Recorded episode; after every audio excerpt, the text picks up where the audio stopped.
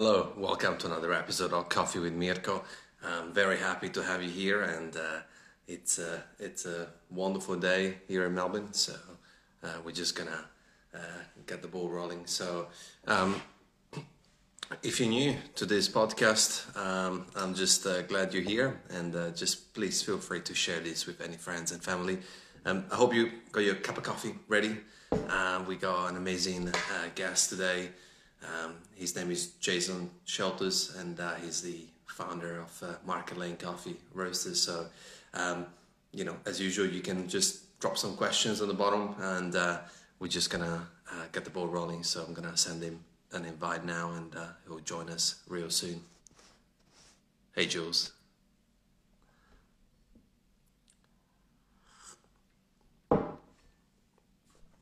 Puppy. Here we go he's already in the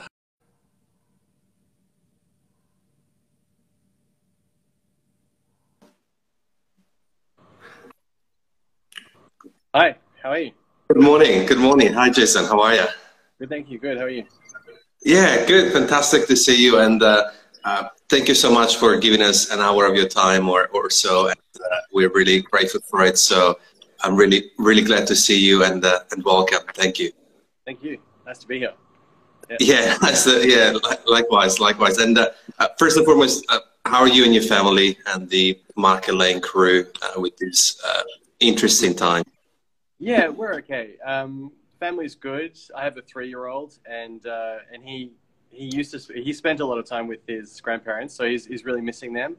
Um, but you know, we're we're healthy and we're fine, so um, we can't complain. Um, and the Market Lane crew is good. You know, we we were really nervous in in March uh, when the first shutdown happened, and uh, we we weren't sure what the impact was going to be. Um, but we're really, well, I think we were really lucky in the way that we were able to keep um, all of our cafes um, open for the most part, and uh, all of our staff employed almost 100%. We we had a few full timers that dropped down to 80% for a, a little while, um, but uh, but yeah, on, on the whole, we were um, very very lucky and um, yeah, so that's, we, we, that's fantastic. We hear a lot from our friends uh, overseas in, in Bolivia and Brazil. We're in close contact with them, and it's obviously you know uh, just a different scale over there and uh, much more difficult. So we're thinking of them.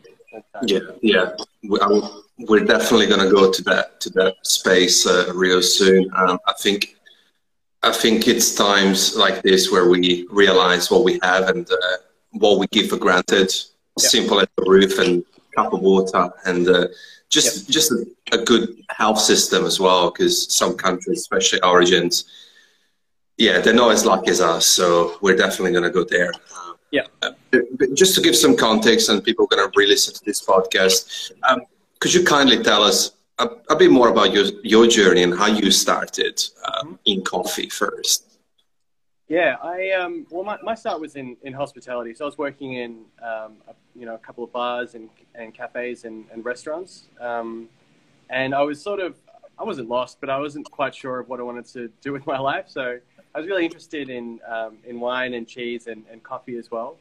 Um, and at the time, you know, 2006, 2007, there wasn't a lot of information about um, you know where coffee came from or, or how people decided what what coffee they would choose for their blends or even how it was roasted. So I thought that was really interesting, and I uh, I, I, pursued it, um, you know, fairly aggressively. I, I, traveled quite a bit to places where I thought I would learn more about coffee, um, and and one of those the, one of the big influences um, turned out to be London and uh, working in a place called Monmouth Coffee.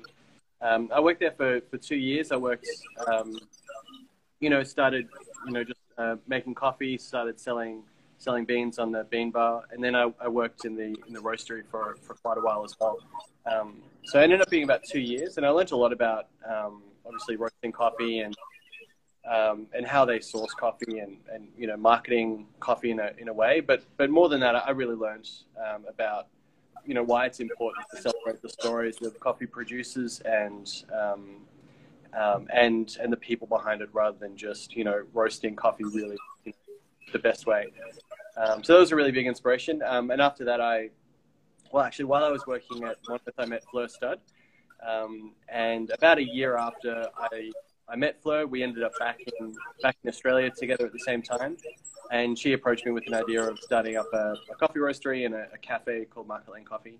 Um, and she, she, needed someone who had a bit of knowledge in, in roasting and could do a bit of the training and stuff like that. Um, and I was really excited because we we shared a lot of the same uh, principles and um, and ethics and ideas as well. So I was really excited um, to to jump on board and, and, jump right in. So I think I, I landed back in Australia in um, April, and we had our first meeting with the architect in, in June. So it was it was very very short, um, and we got working straight away. Um. So yeah, that was 2009. So uh, about 10 years ago. And, and, speaking speaking of values and principle, what what sort of values and ideas were behind Market Lane? Because I think it's really important. It's something that I touch base often on this podcast is purpose and intention and you know values rather than uh, just chasing a coin. Yep, definitely. Uh, I mean, on a practical sense, we we wanted to to offer something different than other um, coffee roasters and cafes in Australia. At the time, there was almost no filter coffee in Australia. Excuse me. There was um, yeah. there are a lot of cafes that would, um, you know, maybe have an Aeropress or something, but it would, you know, they would sell maybe one cup of it a day or something. There would be very little and and most roasters wouldn't tell you what was in the in the blend or what was you know what was being served on the day and we really wanted to to change that up and to to show people that yeah you can buy some really great coffees with great transparency and you know you can make it you can make a business out of it it doesn't have to be you know buying coffee at ten dollars a kilo and selling it at thirty you can do it differently. Um, so in a practical sense that's sort of what we wanted to um, to show. Um, but from a values perspective i mean we both um, we we both had a lot of um, influence from Monmouth in the way that we wanted to basically just take the stories of the people who grew the coffee and who produced it and uh, stories about their families and where they come from and present that to customers in a way that was relatable. So we had to try and find ways to to show that to people, to show that um, you know the coffee wasn't just a commodity, it wasn't just something you know a bag you could take off a shelf um, it was produced by someone and a family itself. So, I think I think often the element of people is just forgotten, isn't it? Um, in, in many aspects, I think I think across the chain we kind of have have shifted. We put so much focus into the cup, into the into the whistles and bells, but you know, people at Origin that have the story, but also people across the chain, even yep. baristas, but even looking after the people at the shop. Um, you know, have a building relationship because going back to a common uh, a common factor is that you mentioned it's still hospitality, mm. and hospitality by default is about people. And I think that we sort of forgotten about people. Um, how do you see the people element in hospitality post COVID, where people have experienced lockdowns and you know isolations away from people? It's going to be really difficult. Uh, I mean, we're, we're going to be, I, I think we're going to be living in a world where we're socially distancing until there's a, a vaccine, and we, we don't know whether that will happen. Uh, I think even if it does happen, this will leave a lot of scars and a lot of uh, bad memories for people. And the way that we're going to have to um, to make people feel comfortable is by doing it in a way that gives them a bit of space. So it's just not as intimate as it used to be. Yeah. Uh, so I think it's gonna. I think it's gonna be very different, um, very difficult. Uh, to be honest, I don't know um, how it's gonna work, but I don't think it's gonna be you know plastic screens at the checkout because that that doesn't make people feel comfortable. It makes people scared um, and you know uneasy. So I'm not. I'm not sure what the what yeah. the, the the way that we're gonna move forward, but. And I think what, what I liked about you, what you just said about the stories of people is just story and storytelling is really um, something that's been part of humans since thousands of years gathering you know around the fire and talking and fun enough coffee bring brings people together brings people to the you know next to the fire to tell stories and uh, um, um, how do you like to tell the stories from origin through your coffee and through market lane well, I think it's about developing a connection uh, where possible. So our, our best stories come from come from the producer themselves. When we've we've met them, we've sat down with them, we've talked to them, um, and we've really understood you know, their situation uh, from their perspective as well. Um, I, I, think that's really the, the um, the, the best way that we can do that. Um, so our, our best connections come from you know the closest ones and the most personal ones, um, and I think that really rings true rings through in our um, uh, in our messaging and things like our postcards. They obviously they, they read a lot better if um, if there's an honest and true story behind them. Um, there are, are, big challenges in the coffee industry, obviously, with um, with making those personal connections because in some cases it's just not possible. So places like Ethiopia, where there can be thousands of members of a washing station, and they they have to pull everything together to sell it. You know, there's no other way of doing it. Um, so in cases like that, it's very difficult to to make that connection or to um, to present the coffee as coming from from one producer or one family because it's just it's just not the case. You know, it's come from thousands. Um, yeah, but the um, uh, we we try we try and meet every um, every producer we represent. Um, in places like Colombia and Guatemala, it's um, it's easier. Uh, Ethiopia is a little a little more difficult, but yeah, we try. yeah, of course, and, and and and I think also it's it's important that you know it, it, it's interesting because it can be done. It has to be done in the right way, like you guys do it, but can also be done in a, in a non-spontaneous uh, way that's uh, sold more and it's not genuine and it's you know we've seen in specialty a few non-specialty claiming specialty and i know specialty is a crazy word and just a word for, for the sake of the exercise but um, how how is for you important to kind of maintain that truth you know and that transparency when it comes to those stories rather than just you know, slap it on a piece of paper like a lot of people. No, not a lot, but a few people. Because yeah. that, that would make the farmer angry themselves too. That's not fair. Yeah, I think, to be honest, I think it's fine. Like, I know that there are there are lots of roasters who share the stories of coffee producers, um, but they haven't met them or, or they haven't made a personal connection. Um, they've they've chosen the coffee off a table because of its flavor profile and its price, and I think that's fine. You know, like that that's a start. That's where we started, um, and I think that's still an honest way of uh, representing and selling a coffee. Um, so I I don't think that the coffee industry has to be sort of like a you know a one to one transaction of, of, a roaster to a farmer. No, yeah, sure. Um, but uh, but I, I, think the issue is where where people you know will put labels on. Um, on bags claiming it's something when it's it's something entirely different, you know. Um, I, and this, the, the word specialty coffee uh, for me is pretty clearly defined as just being a, a, coffee that's above 80 points. And the coffees that sit between 80 and 83 aren't, you know, to be honest, they're not really up to our standards or, you know, common standards in Melbourne. So there's a lot of, it, it's just the terminology is aged sort of poorly. And, and we haven't come up with a, a better word for it. Um, and we're not, at Market Lane, we're not, we're not really looking for a, a, label or a word to, you know, to define our category of what sort of coffee we, we sell. Uh, we're, we're happy for the coffee to, you know, to speak for itself and to speak for itself. You know, to, um, yeah, to, to, I don't know, market itself, I guess. So. Yeah, and, and, and, and I think, you know, it's safe to say that you, amongst a few other cats uh, in, in, the Melbourne market, you, you know, definitely you guys are, you know, through, you know, between the pioneers of the Melbourne coffee scene. And we, we've seen, especially in the last few years, really that blooming and booming and just generating this buzz and this romanticized idea that opening a cafe is just, uh, uh, yeah. you know, it's going to be an easy, easy run. Uh, what's the secret to maintaining those all these retail shop up to start like you guys are doing? Hmm. Um, because we see so many, you know, what, what you know what I'm trying to say is that Melbourne has reached a point where there's so much so much going on. Almost the oversaturation of the market, I would yeah. say.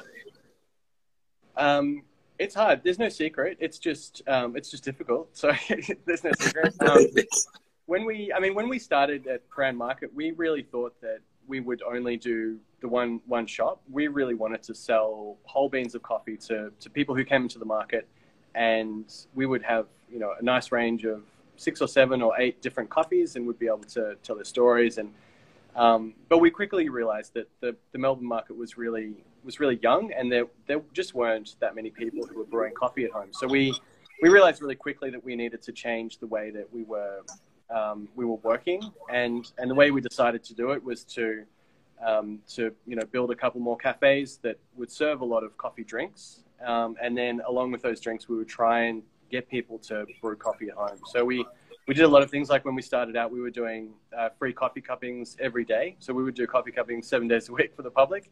Um, wow. And, you know, each an hour long. And, and we would frequently get, you know, five, six people um, in each one. So um, it's just hard work, I think, to, to, to, you know, to develop the market uh, in a way that you want it to. It, it just takes a lot of time. Um, I, I, think the issue with the oversaturation is the, uh, the price sacrifices that are made in terms of um, wholesale coffee. Like I, I, think in terms of retail, it's great that we have a huge diversity. I think more so in um, in wholesaling roasted coffee, um, the amount of competition that we have is actually pretty detrimental to the quality results that we have, and um, and also to the coffee producers because people are looking to um, to really get like you know sub ten dollar per kilo coffees into their blend and then sell it at you know sub thirty dollars and, um, and, and make a business out of it. And for the first couple of years for a new roaster, they're not expecting to make money, so they will keep discounting and keep throwing money into the um, in, into the cafe to, to try and build its volume and to try and build market share. So I think that's really the detrimental thing that's happened in the last ten years in, in Melbourne is that um, is that yeah the, the value is sort of dropping out of roasted coffee because people are willing to make those sacrifices. Yeah, I, I it, and it's sad because I've I've witnessed some. When I was working for a coffee roaster for a couple of years, I witnessed some crazy prices, and uh, and uh, and the worst part is that you know I've seen as low as 16, 17, and the coffee was good. Hmm. Like you know, literally 16, 17, 18 dollars a kilo, maybe with a machine, without going to details with who it was, who it wasn't and when you taste the coffee, it's like, oh, it's actually it's actually not bad for you know for a lobby cafe in the city. That that would do. Yeah. Um, and and I think I think it's just um, where someone in the interviews was saying it's like think that Melbourne is special, especially like you said, the roasters, the specialty, let's call it specialty roasters. They were kind of, you know, like they started this whole fight against each other. The, the real fight is, you know, against the commercial. You know, against is a negative word because I think coffee is, you know, we all a lot, you know, like everyone is important. The guy who drinks V60 all the way to the lady who drinks a decaf frappuccino with matcha. I don't know what, you know, drinks at Starbucks. Um, I think that, that that's really sad. But like you said, the ones who get the most impact is A, the people who do it honestly here because they can't compete. They walk in and they're like, whoa, hang on, you got offered this price. And B, but especially, is people at origin, because then, then they, they're forced to drive price even lower, which is there's already not much money for them in specialty. Yeah. Um, the other element, I'm not sure if you agree with this, is that I think that what I personally witness is a lot of, you know, your example would be a couple, John and Jennifer, and they are both in accounting or banking, and they go to the local cafe on a Sunday and it's busy, and they're like, 1850 for a smashed avocado. I would do it better. I would put alfalfa on top or something like that. Mm. And they, and they, you know, and they, and they start counting tables. I'm like, oh my god, these guys are killing it. Mm. And then we've seen people who never washed dishes, who never, you know, even carry the plate, opening a lot of shops. And unfortunately, a lot of times it's just, it's just difficult. Like it's like if I started a plumbing business and I struggle to, I don't know, change a light bulb. Um, have you seen much of that? And how would you recommend people who want to get started in the industry to maybe take some baby steps? Yeah uh, well i think i think I, let's let's come back to the coffee um, price because um, we'll, we'll, come back to that in a second but i, I think it's important. I've got a few things i want to say about that but um, i'm sure. it's to, yeah it's hard for me to suggest getting started in the industry without um, recommending that they do it in the way that I did it, but there, there are lots of different pathways. Um, I was, I mean, uh, yeah, I, I, was washing dishes in 2005, and by 2009, um, I, I, had you know I started Market Lane with Fleur. So I think you know things can change really quickly, and um, and I think if you, I mean, for one, if you're if you're lucky, um, but also if you're in, if you put yourself um, in the right sort of uh, frame in the right time, then it, it can it can work out for you as well. So. Um, I, I, I don't. I mean, I don't begrudge people seeing the cafe industry and thinking that it's a it's a really you know nice lifestyle. I think it's I think it's really great.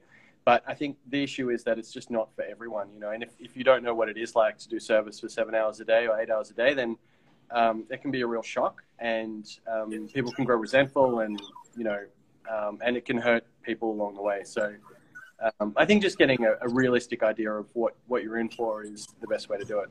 I like that. Yeah. Um, I mean, Muppet. Yeah. For example, Fleur was working for for Disney and LastMinute.com uh, for many years, um, in, and she was in an office, and she, you know, she switched to hospitality, you know, on, basically on a dime, and and she did it really well, and you know, she loves it, and you know, she's very good at it. So I, I think I think it, it's obviously possible. It's just you know, you have to know what you're getting into.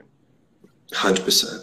And going back on pricing, sorry, like you were saying, yeah, well, I mean, the pricing pricing for uh, wholesale roasted coffee is, um, I mean, it's challenging because you basically have to instead of just retailing, you have to put another margin there, so you have to sell coffee at much lower than um, you would if you were just retailing it. Um, and the, the challenge is is that um, the amount of competition that there is in Melbourne is really driving the price of this roasted coffee down, um, and that goes back to um, to importers of coffee into Australia, but it also goes back to producers. And at the moment, the price of coffee, the average price of coffee that um, people are getting is very, very low. And in a lot of cases, it's below cost of production. So people are, farming coffee. They're, you know, they're working through the year. And at the end of the year, they're selling coffee for less than it costs them to produce. Um, and that can seem really crazy to us. But for someone who doesn't know anything else, has inherited a farm in Bolivia and all they know how to do is farm coffee – it's a really big issue because they might not realize that it's actually costing them money to produce coffee for you know for, for us here in Melbourne. So I think it's a it's a it's a real issue, and um, it's going to come to a head and be very very difficult um, very soon. So we have to work we have to work quickly, and we have to work really proactively to um, to make sure we're paying fair prices for our green coffee as as roasters. Um, and yeah, yeah, and it's upsetting because you know some people want to do the right thing, some people don't. And uh, what I what I've said in the past episode is that, for instance, in, in my country, which is not perfect, uh, a lot of industry have a certain regulation around price. So mm. they have a minimum and a maximum. So you can only play, you know, in, between that. And I think if there was a system which hey, I'm not I'm not a politician here, but if there was a system to kind of regulate a at a wholesale price, then ultimately it would drive quality up because at the table with 10 coffees blindfolded, people mm. pick probably the one that they like the most if they were all the same price. I think that's quite natural on the, yeah. on the personal preference. But the reason, the reason a regulation, I've, and like I said, I've seen anywhere from 16 to 42 for a blend. Um, but then a regulation might, you know, it's a bit, know, maybe some people wouldn't like that.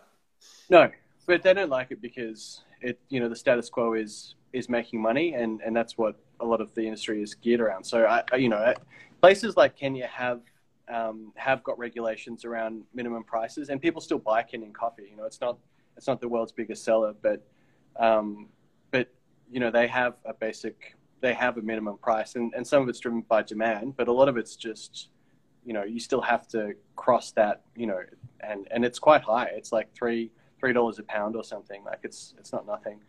So i think i think coffee coffee producing countries can do it um, and i think they can do it by you know setting a floor and for for colombia people will buy colombian coffee even if it costs them a little bit more definitely would you would you think that the same principle could work even in terms of wholesale? That's where I was kind of going, like where this is the floor, you can't charge less than that. Um, which no, will be difficult. Will still, I, I, think people will still try and I, I think people will still buy buy low um, and and sell sell high. So um, yeah, in, in terms of like drink prices is a is a good example. So if you walk around Melbourne, you won't find, I mean, except if you go to 7-Eleven, but if you go to cafes and things like that, all the coffee drink pricing will be about the same price. Like some will be a little bit lower, some will be a little bit higher, but you don't go and see a six dollar latte and you don't go and see a you know two dollar fifty latte. And the reason for that is that it's it's really just market based pricing. You know, they'll go and they'll look at what people are paying already, and and they'll price it lower or higher or something like that. They're not going to really think about what what it's actually costing them to to make the latte and, and to sell it. So um, I, I, think it's it's sort of similar with um, wholesale coffee pricing at the moment. People just sort of look around at what people are selling their wholesale coffee for, and then either go a little bit lower, or a little bit higher, or something like that. But they won't really work out what it's costing them to produce. Yeah, no, I, it's it's yeah, it's uh it's a it's a big topic. I think yeah. it's a topic that opens a lot of thinking, and uh, I'll probably sit down and have a think about it later on again because uh, um, it's it's something that I'm sure that you face more, obviously, because uh, uh, you're more directly involved uh, in the process, and uh, yeah, you, yeah, and I, and I, appreciate what you guys are doing, obviously. going back on something that you spoke earlier on. I'm reconnected what Daniel Hobart told me uh, recently last week on the episode. Um, and he thinks that the fourth wave of coffee is going to be home brewing, which I found quite interesting. Um, I think it was a little bit provocation because I think obviously with more people at home, mm. most most roasters online sales have gone up. Um, yeah. Do you see that as a like potential new kind of wave? Like, have you have you seen more and more home brewing um, with on your side?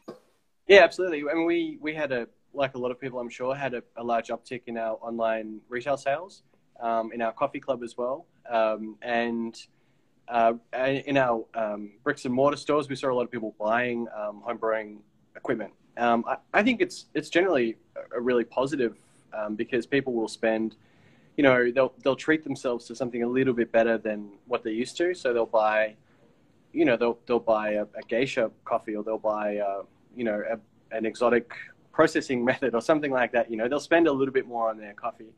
Um, so I, th- I, think it's a really it's a really good thing. It's a really positive thing. At the moment, people have a little bit more time, so they are experimenting. They're they're stepping out of their own comfort zone to to try something try something new. Um, and I, I think I think we'll retain a lot of these, um, con- you know, converted bricks and mortar coffee drinkers to home coffee drinkers because I think they'll realize that it's it's much easier than they think it is. Um, it's obviously quite a lot cheaper than going to the cafe, um, and they'll probably enjoy the you know enjoy the taste a bit more as well because they've they've made it themselves and they've um, yeah they've sort of created something rather than just ordered something. So um, I, am you know if, if there is a silver lining to all this, it's it's that people are taking a bit more time to make coffee and, and doing it at home as well.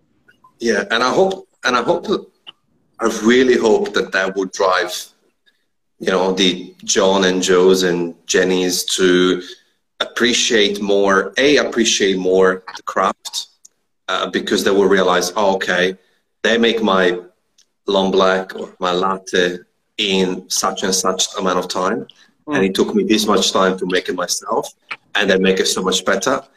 And hopefully to, you know, start looking at coffee in a different way. Um, start looking into coffee. Start grabbing a grabbing a book like the book that you wrote or other uh, amazing authors around the world, um, and start saying, "Hey, you know what?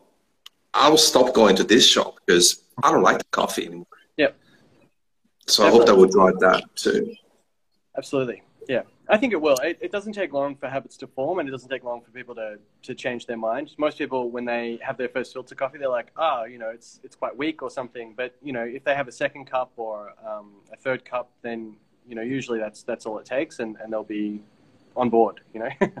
yeah, hundred percent. And and and and I think the other side going on bit of on consumerism and marketing, but you know. Uh, you, we will see a lot of cases where you know when gatherings is still available you know now coffee equipment is you know, a lot of it's beautiful. You know, it's like it's presented, it's on the bench, it's on kitchen countertop. So it's like people were like, "Oh, what's that fancy kettle?" or "What is that fancy scale or machine?" So hopefully that will create even more of a. Yeah, hmm, I want to get into it.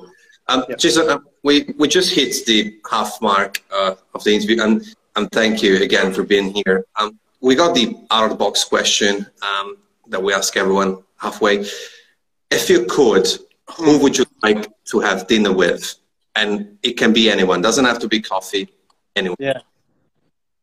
Oh, who would I like to have dinner with? Um, probably Albert Einstein because he seems very approachable and funny. I think he'd. Um, I think.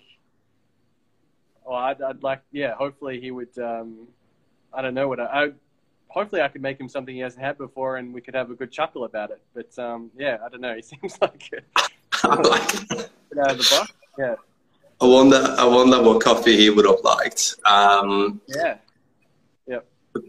He would have been an interesting guy to have in the roastery too, to maybe have a chat about processing and uh, a bit of science behind it. And talking about approachable and accessible, um, I think in the past few years, also the reason why people were not homebrewing much is because coffee is a little bit scary. Um, people nowadays are a lot much more in their phones. So even in terms of social socializing, some people are not comfortable talking, especially around things that don't, they don't know, right? Yeah. So it, it, it, can look confronting if on the coffee bag it's written, you know, uh, Pepsi with a hint of cherry and a sprinkle of cinnamon. Yeah. And baristas, not all of them, but a few of them they roll their eyes when you ask them about you know coffee. Well, it's a it's a it's a bit of a contradiction that we have to be careful with. You know, are we are we are we craftsperson? Are we craftspeople, or are we making something that's really accessible and easy that everyone can do?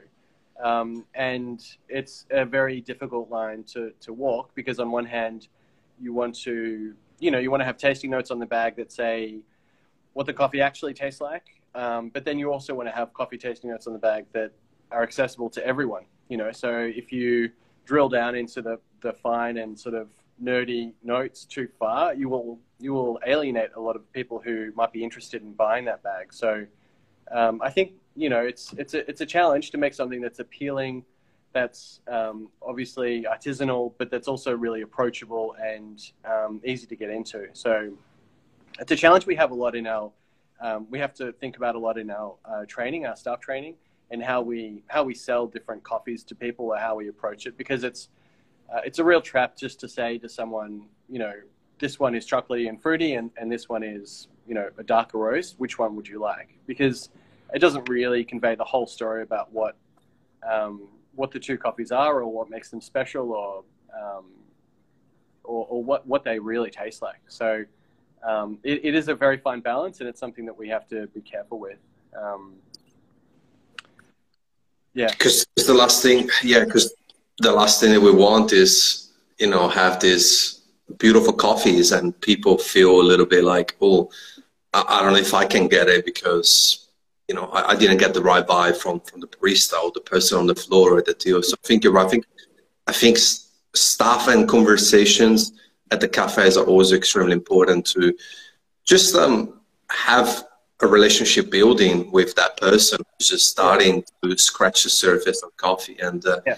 it, it, could be as simple as a conversation yeah yeah well it's just i think it, it just can be a bit disingenuous you know if you pick up as a consumer if you go into a place that you don't you haven't been to before and you pick up a you know a beautiful like bag or a tin of coffee with gold lettering and you know it's very expensive and then someone comes up and says this one's special because it's fruity like okay well you know, is that the only special thing about it, or like, you know, why is you know what is really special about this coffee? So I, I think we have to we have to be careful and um, and you know present special coffees as a very special thing, but also try and be accessible to to a lot of people.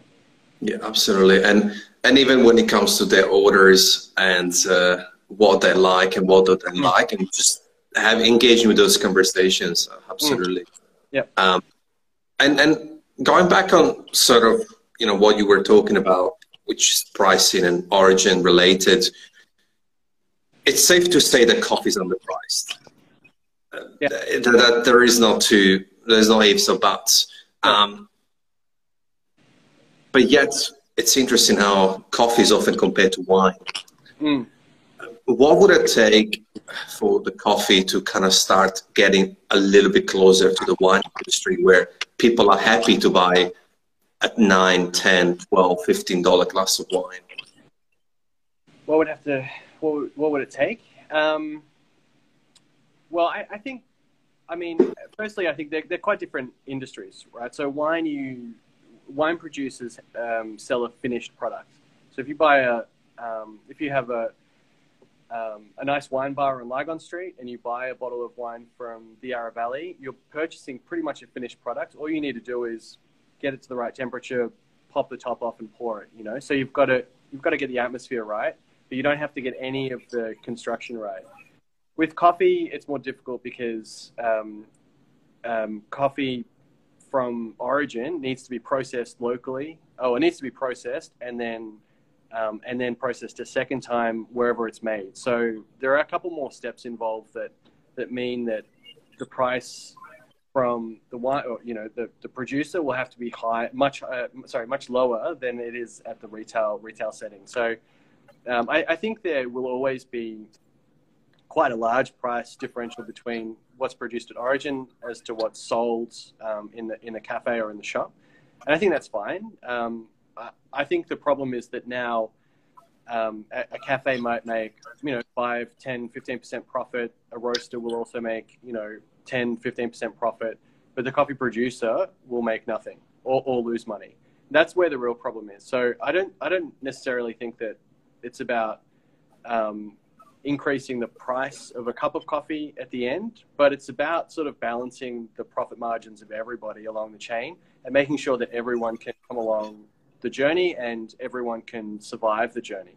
Because that's what we're really talking about is is being able to serve coffee to make coffee for people in 15 years time you know and and at the moment we're cannibalizing our producers. We're we're, we're really we're taking all the money away from them and we're putting it in our own pockets and that's it's just going to destroy the industry so um, I, I think just rebalancing it you know and and if you go back through and work out what you know what the cost per pound increase would have on the cost of a latte here, it's not a big amount. You know, so if a cafe decided that it wanted to um, support its its um, coffee producers, they wouldn't need to put the price of their drinks up to six dollars or seven dollars. It might only be fifty cents, but it's important that it goes all the way back down to the coffee producer. Yeah, but absolutely. It's, it's a complicated one. It's it's a bit tough. It is, and and it's a little bit upsetting because you know you just remarked the fact that there is so much more steps in coffee. I used to be in the wine industry. Uh, was one of my first jobs, and uh, you know, it's like, yeah, it's a little bit upsetting because you would assume that you know coffee would cost more based on the processes involved. Obviously, there's such a historical, strong mm-hmm. cultural element of being, uh, you know, a euro back home in Italy. Uh, yeah, it's, it's, it's a complicated commodity. I mean, if you think about bananas, like bananas get grown and they get they obviously get treated a lot at the farm. But once they're once they're picked, that's a banana. You know, that's what you buy in the shop. But a, a, coffee, a coffee cherry, you have to grow the fruit, you have to process the seed, you have to do all these steps to the end to get a cup of coffee. So it's uh, it's much more labor intensive. It's much more expensive to produce. Um, but I absolutely think it's possible, and I absolutely think that we will be able to do it. But yeah. we need to work on it. Yeah, and I think also what you just said most people don't even know that. So we recently did a live tour at a well, there was more like a the processing part of the farm, not the actual trees, and uh, in Indonesia, and uh, a lot of people don't know the coffees. Yeah. You know where, where the coffee beans come from. So I think even their education will make a lot of people go, oh, yeah, okay, now I appreciate it even more. Um, and yeah, so hopefully, yeah, like you said, yeah, it's it's complicated. But uh, I think raising awareness even in this space and people who kind of listen again, it's, it's important because then it forces people to think, you know, I'm to go and sit on the couch for 10 minutes and think, okay, well, you know, yeah. start thinking like, like we all do. Yeah. Um, in terms of hospitality, um, because that's where you started, um, and you were sort of lost, you said, but then coffee kind of found you, which is which is yeah. amazing. um, hospitality is far from perfect. Hmm. Um, if you could change one thing, what would that be? In hospitality, well, right now I would change um, the working conditions for uh, for young people, and I would I would um, I would change the casual, casualization of the workforce um, because that's had real real issues um, for you know for, for decades. But but also i mean recently we can see the results of the casualization the casualized workforce in that in the covid outbreaks. Um, you know it's it's untrained security guards it's um, you know, it's it's nurses, it's people who work in um, old people's homes who are, you know, they're not supported. They're not supported to take sick leave. They're not supported to take, um, you know, to, to work in just one place. Um, they don't have the adequate training, and they don't have the adequate protection either. So, um, yeah, I, I mean, I, I, would change that. I think that would that would really change the industry. It would make it more expensive for business, but I think it would be cheaper in the long run, and it would be worth it. Um, that's probably one thing. I think. I mean, hospitality in terms of like service is, is pretty good in Melbourne. You know, there's not much to complain about. Um, so, so I don't, I don't know if there's too many like practical things I'd, I'd change. No, I like that. I think if we become more expensive for certain businesses, but I think you know, for instance, what I like about say you guys is that you guys just you know, it's you know, you pull all your you know, eighty percent or whatever percentage is coffee. You know, you, you even just have one type of milk right? Which is, you know, I just narrow it down just straight to the coffee, a little bit of pastries. Yeah. And I think for, for a long time, maybe due to high rents or maybe due to, you know, the whole dr- driven by money competition, you know, we, we see these cafes doing a bit of everything rather than specializing in one thing that they really know and comprehend and they can really say, hey, I'm a donut pizza specialist. And I think a great example as well could be, you know, a famous croissant brand where, you know, for a long time they didn't have a coffee machine on, on site. And then, you know, then lately, uh, you know, years later, they started making a little bit of coffee. So I think it's also important to kind of narrow down what you're good at. And, you know, because when I used to when I used to talk to my customers looking for sites, everyone wants big. They want a big kitchen. They want a big place. They want to, but then that big, you got to fill it up, and that's where those casuals, like you said, come through. Versus, well, you can start a little bit smaller and see how things go, and you can go big. There's nothing wrong with big. It's yeah. just only the right operators can handle big. Yeah, I, I think that's right. I, I think I, I don't think you know particular. I don't think there's. I don't think everyone needs to be a specialist. There's nothing. I don't think there's anything wrong with the Hume Highway sandwich shop or you know whatever. No, no, no, absolutely, yeah. But, but I think if you if you do want to be good at, if you do want to specialize in one thing, then you need, actually need to specialize in it. You can't just, you know, I, I don't think I don't think you can say we're coffee specialists, but we do, you know, but we do do poached eggs and we do, you know, have a full service kitchen and we do all these other things, um, because your focus is taken away from what your focus is supposed to be because you're ordering eggs or you're, you know, you're trying to work out your tea menu or whatever it is. Like there's there, there's no way around it. Um, and if your manager is worrying about that stuff, then they're not worrying about the coffee. Um, so yeah, I mean, I'm yeah, I'm I'm very fortunate that we've been able to yeah to build a business that's based solely on that. Um, but we had to do it really consciously. You know, it wasn't it wasn't an accident. Of course, yeah, and obviously, yeah, there is nothing wrong with any type of shops. I, I think where, where I was going is like sometimes because maybe they you know they put too much on the menu or too much you know trying really to gather you know the most out of the shop yep. um you know there's nothing wrong selling paintings off the wall but basically it's like like you said it forces you to cho- choose a cheaper employee rate casual mm. rate and and i like what you said i think i was talking to um, jessica lambie and you know she's very close to a lot of baristas and mental health and a lot of baristas were made redundant because they were on those casual rates and mm. and it's upsetting and sad to see this. So let's hope that mm. that changes hopefully with with the with yeah. the new wave of uh, the next the next normal. Yeah, the next normal. Yeah. I mean, to be honest, I think the rates in Australia are okay. Um, Yeah. I, I think I think they're okay. It's just that there's, you know, that the casual workers need protection for especially especially sick pay, um, but also you know they, they need to be forced to take holidays and you know you have to have time off and stuff like that. So yeah. It's very important. It's very Yeah. important. Yeah, hundred percent. Um, and another thing that you guys focus a lot is, which is another big buzzword, is sustainability. Because I think we give coffee for granted, uh, but between the price crisis, like we mentioned, and climate change is at risk. Um, what could it be? You know, the single most, maybe not the most, but a action that most individuals or a few individuals could do to help the whole eco- ecosystem? uh, yeah, that's a tough question. I think, I mean, in terms of uh, people who own cafes or, or consumers. I think, and consumers, because I think often we forget that Mm. individuals are in control and their actions dictate a lot of times the, the market. Yeah, I mean, I think probably the single biggest thing is to vote because there are there are a lot of small changes that people can make, but they're dwarfed by the large policy changes that will have a real impact. So, for example, um, we could just ban coal coal fired power. We could do that, but we don't have the right politicians in power to do that. You know, we have to vote to get the right politicians in power to do it.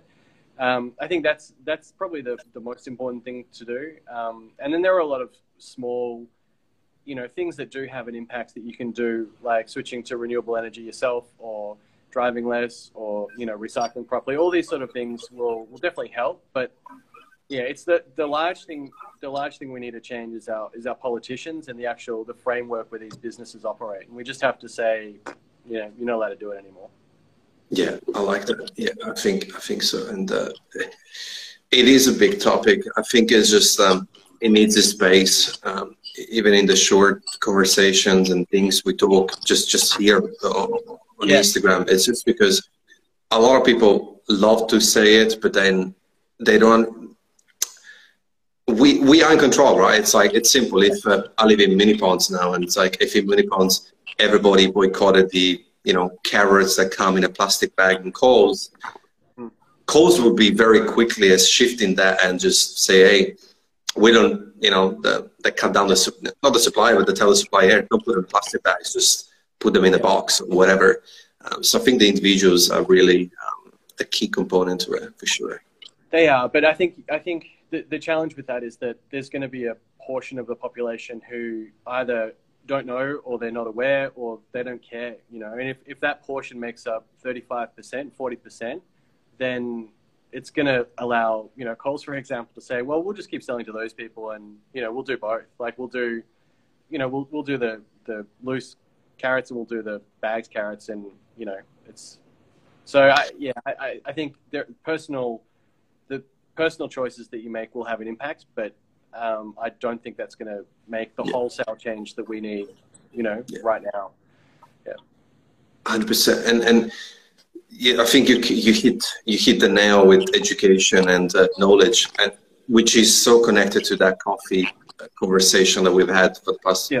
few minutes. It's like uh, you know, until nine years ago, I didn't know anything about coffee until I started my journey, and uh, yeah, I think that would you know make people appreciate it more, and uh, Yeah. yeah, I think that's important. Um, Hmm. I was thinking, do you want to um, do you want to do a tour of the roastery real quick? Or Oh yeah, sure, sure, hundred percent.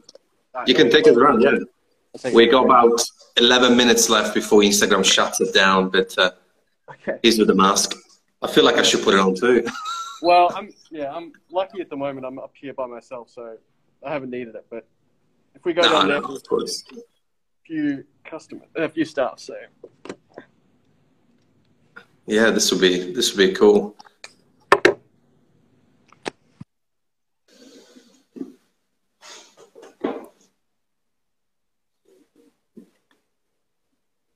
Here we go. here we go. Yep.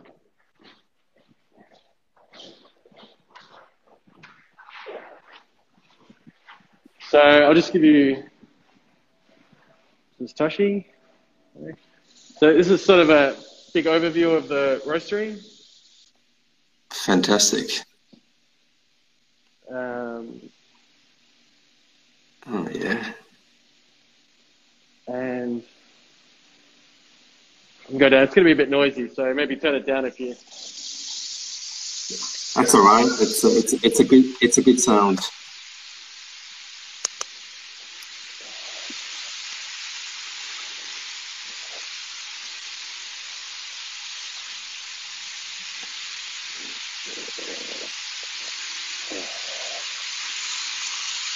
Yeah. Here's where the magic happens. Yeah. So.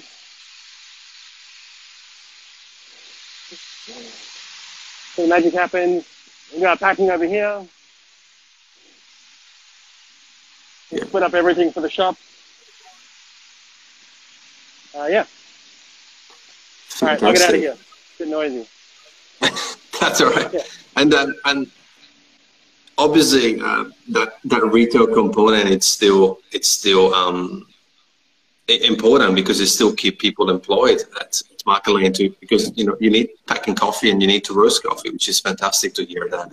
Uh, you've had a good positive response from the online online world when it came to coffee too, brewing at home. Absolutely. Yeah, absolutely. Um, yeah, we've been very lucky. Our online um, shop was doing, you know, it was obviously already doing pretty well. Um, but um, but we definitely had a, a very big spike um, when COVID hit. People, I think, like I said, experimenting with um, brewing coffee at home, and yeah, Yeah, no, it's fantastic. And, and look, Instagram is very cutthroat, and they only give you like 30 seconds uh, countdown before they shut it all down. And I'm like, Okay. look, first, thank you. I'm very grateful for the chat that we've had. I think it will add value to people who, who will listen to this. Uh, you know, once it's posted as a podcast as well, and rewatch it. Um, so thank you. I really appreciate your time. I know you, Okay. you're busy man um, with a three-year-old, and uh, Market Lane is uh, what is it? 11 years old. 11 years Um, yeah. on the last question, just before you leave us, just so people can get a bit more inspiration from you too, is ultimately what's well, what would you like to see in the coffee in the future? But also, what's your coffee mission and what's next for you, even though it's unforeseeable now with the whole pandemic? Um, I, I think what's really motivating is seeing, for me, seeing coffee producers do well, um, and for me that that um, that's shown in, in in visiting them and seeing them spend spend their money. So, for example, I went to Colombia, and a lot of the producers that um, our exporter had been working with had done things like just painted their fences or updated their equipment, or you know, their, their kids were going to school in in fresh new clothes and things like that. And all those things show that they have you know money to invest in their farm but also money to spend on their family and in their life and that was for me that was really motivating and um, really really hit home to say like yes it's actually you know made a difference so i think that's that's probably the thing that i'd like to to see happen more in the future definitely I like that. And and Hmm. in terms of next, is is what's next on on your on your plate on your planet? Um, I just get through the next week. You know, I don't, I don't know. We um, we don't have. We we built this new roastery at the start of the year, um, and that was a, a really big project for us.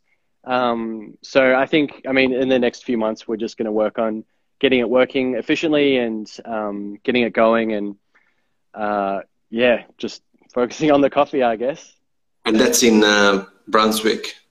This is Brunswick East, yeah. So just off uh, Lygon Street, yeah.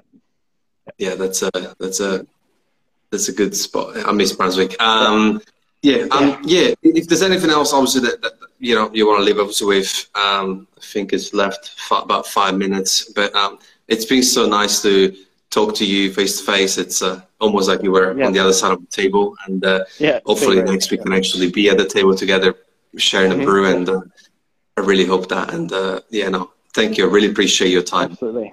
Yeah, no, thank you. It's been good. Thank you. Okay. Thank you very much. Thank you, Jason. I appreciate it. Okay. Thank you. Bye All right. Bye bye.